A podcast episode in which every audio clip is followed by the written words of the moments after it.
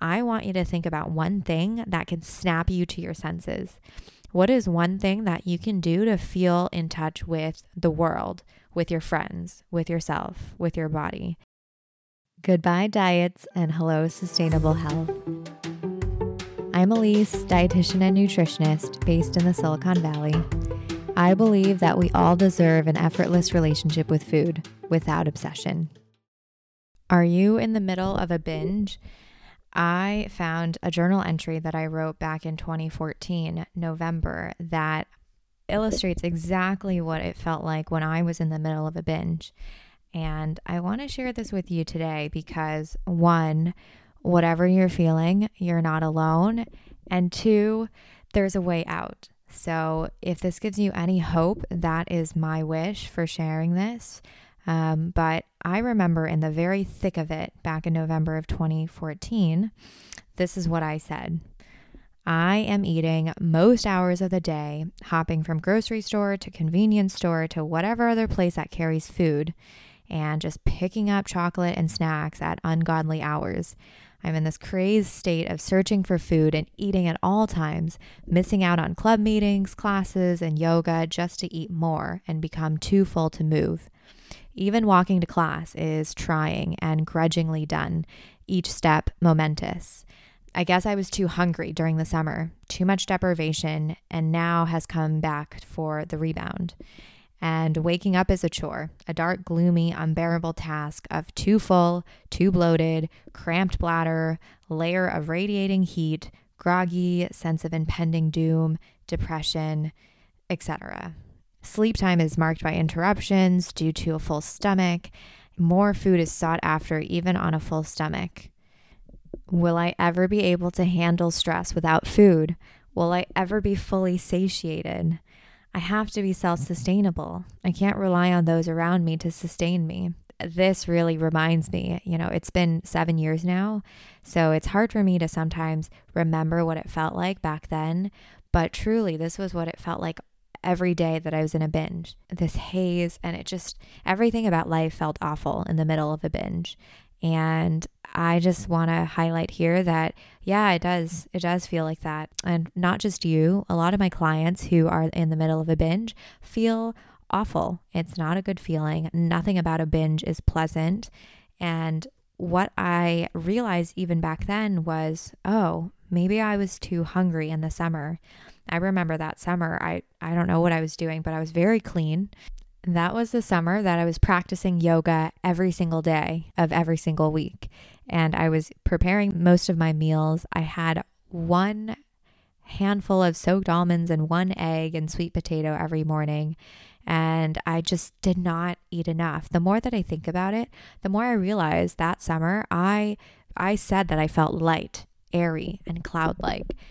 I mean, sure, that sounds great, but I truly believe that that summer I was under eating for all of that yoga. Clearly, by November, my body had said, enough is enough. We get it. You like yoga. You like your nuts and sweet potato and egg combo. Like it's it's too little. You got to eat more. So I kind of had an inkling that that was the case. But if I were to say one thing to my 2014 self, it would be, you know, this is a learning process. And that was one learning point. You know, you realize the rebound. And now, uh, hopefully, you're not going to go back to the same routine of yoga every single day and the same food routine. If I were to go back in time, I would say, okay, Lise, clearly this is a sign that you need to eat more when you're practicing yoga every single day. So let's up your food. Let's get comfortable with increasing your food and not just feel cloudy and light and airy all day. You know, maybe it's okay to feel full. It's okay to feel satisfied after a meal. So that's what my older, wiser self would say to my 2014 summer self. Those dark, gloomy days after a binge, how did I cope with those days? I don't even know. But I knew that the one thing that made me feel good, regardless, was going outside, people watching, getting some fresh air. That always snapped me back to my senses. So if you're feeling like, uh, F it, I just don't care anymore, don't care about my body, I don't care about how I feel, I'm just to sit here with this food, I want you to think about one thing that can snap you to your senses. What is one thing that you can do to feel in touch with the world, with your friends, with yourself, with your body?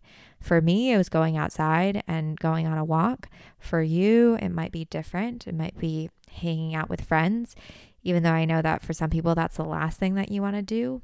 But think about what can really ground you in the moment and let that one little thing bring you some happiness to your day. Because if not, one binge day can spiral into two, can spiral into three, and two weeks later, you're still binging. So take care of yourself by doing one thing. What is that one thing that would make you feel better? And that's really at the heart of taking care of yourself and your health. It's not to attain this perfect body, it's to feel good in your body every single day. And what are the things and what are the habits that help you feel good every single day? Maximize those and, and that'll kind of lessen how awful you feel in the moment. So, to recap, notice what was happening the past few months. Were you on a diet? What were you doing with your food? And in this moment, it might be really sucky to be in the middle of a binge, but think about the one or two things you can do to feel better on a daily basis. And then moving into the next phase, instead of going back to the same routine that you were on prior to the binge, think about ways to eat a little bit more or different foods that you've been cutting out and introducing those again, especially the carbs, especially the protein. Sometimes you just need a little bit more. You will get through this, especially if you're in the middle of a binge. Tomorrow's a new day. You do not have to punish yourself tomorrow. You deserve to eat when you feel hungry. Do not perpetuate the cycle of restriction tomorrow because you know that the next day it's going to lead to a binge. Your body keeps count. So, you got this. Until next time, thank you for letting me into your ears today, and I'll see you next Tuesday.